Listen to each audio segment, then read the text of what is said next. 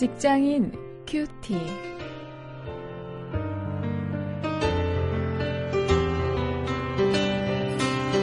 안녕하십니까. 직장인 여러분들과 말씀을 함께 나누는 원용일입니다.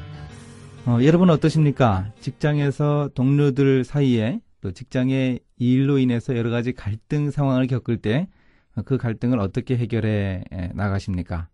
또 그 갈등을 해결하는 그 리더의 모습 속에서 어떤 점을 배우시나요?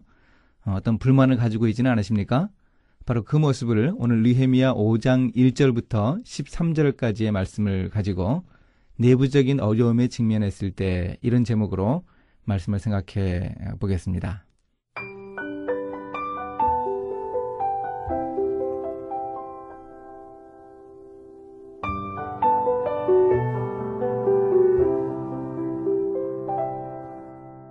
때에 백성이 그 아내와 함께 크게 부르짖어 그 형제 유다 사람을 원망하는데 혹은 말하기를 우리와 우리 자녀가 많으니 곡식을 얻어먹고 살아야 하겠다 하고 혹은 말하기를 우리의 밭과 포도원과 집이라도 전당 잡히고 이 흉년을 위하여 곡식을 얻자 하고 혹은 말하기를 우리는 밭과 포도원으로 돈을 빚내어 세금을 바쳤도다.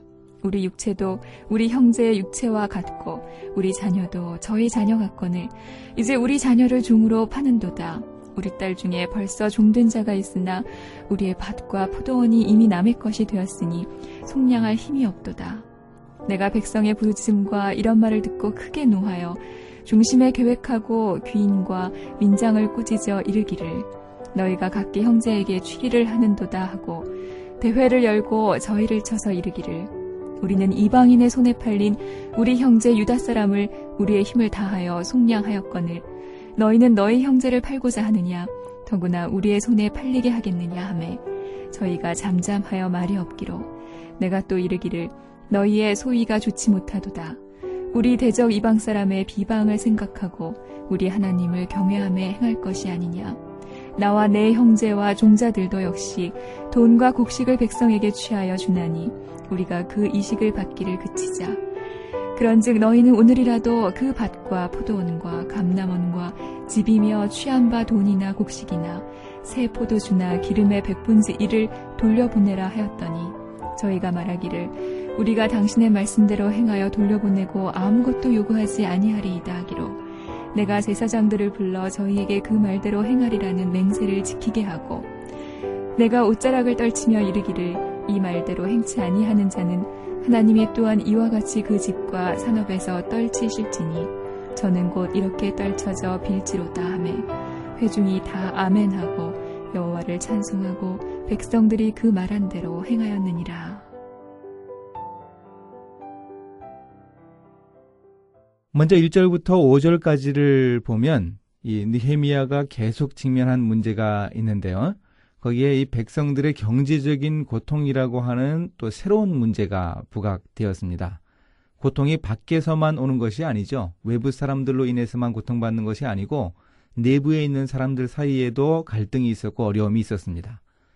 당시에 백성들이 먹을 양식이 부족했습니다. 2절, 3절에 보면 흉년이 들었다고 합니다. 또 과중한 세금 때문에 백성들이 많은 고통을 겪었습니다.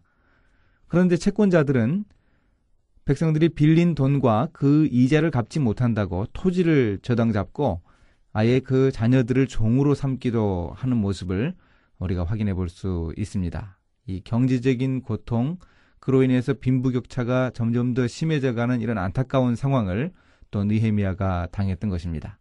그럼 이런 문제 해결을 위해서 과연 느헤미야는 어떻게 문제를 풀어나가고 있습니까?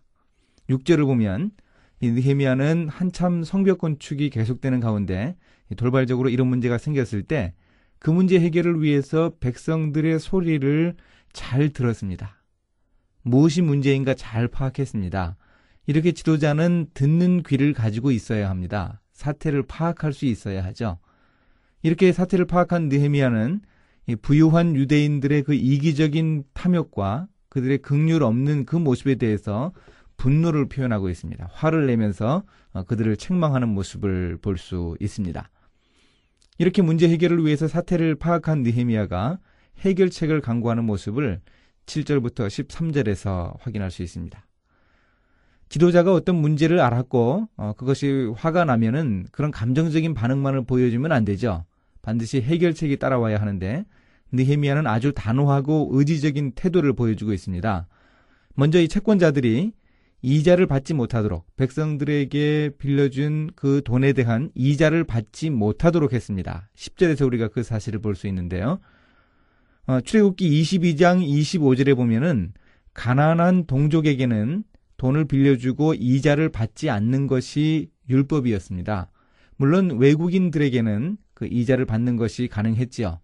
이것은 이제 그 외국인들이 돈을 빌리는 경우라면 어떤 장사를 위해서나 어, 사업을 확장하기 위한 어, 그런 대출이라고 볼 수 있고 그것은 이자를 받는 것이 당연하지만 가난한 동족들 같은 동족끼리 돈을 빌리는 것은 대부분 어, 살기 어려워서 먹고 살기 위해서 어, 돈을 빌리는 것이란 말이죠. 그래 그들에게 그 이자를 받지 않게 한 것, 어, 그것이 바로 이 율법이었습니다. 그 율법을 지키게 하기 위해서 이 채권자들이 이 불법으로 번 돈을 이 상환하게 하기도 했습니다. 11절에 니헤미야가 이런 단호한 조치를 취하기도 했습니다.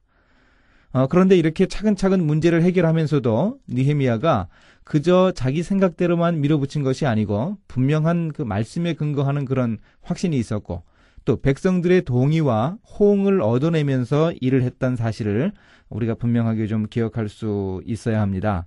13절 아, 그 하반절이 이렇게 이야기를 합니다.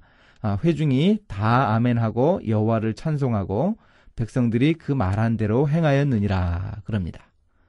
아, 이렇게 백성들의 호응을 얻어낼 수 있었습니다.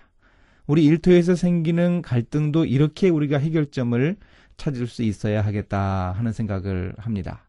어떤 문제이든지 우리에게 있는 갈등은 문제 해결을 위해서 사태를 잘 파악을 하고 그 해결책을 말씀에 근거하고 사람들의 바람직한 뜻에 따라서 문제를 해결해야 하는 것이죠. 그럴 때 내부적인 그 어려움이 해결될 수 있을 것입니다.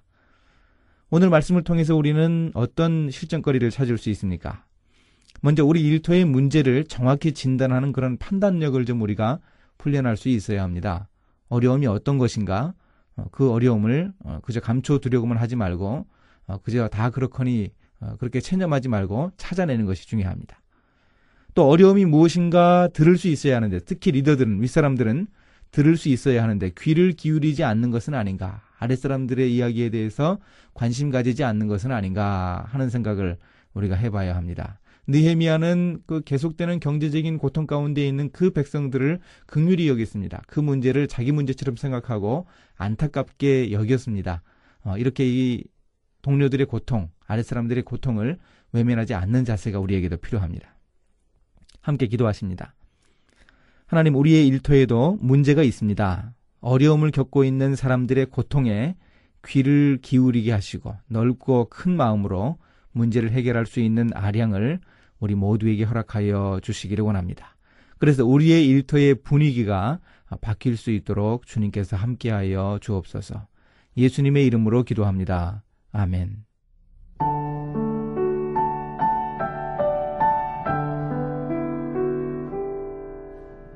지금부터 30년쯤 전에 서울 변두리에서 목회를 하던 어느 목사님의 이야기예요.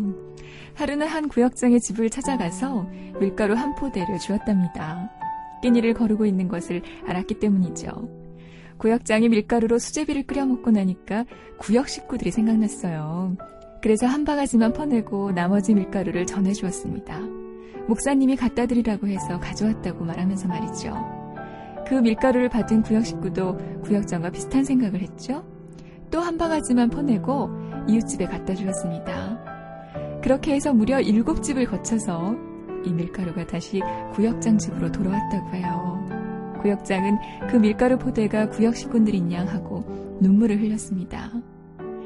가난한 사람들이 더욱 이웃을 생각해요. 어쩌면 오늘 우리는 너무 부유하기에 이웃의 고통을 그저 외면하는지도 모릅니다.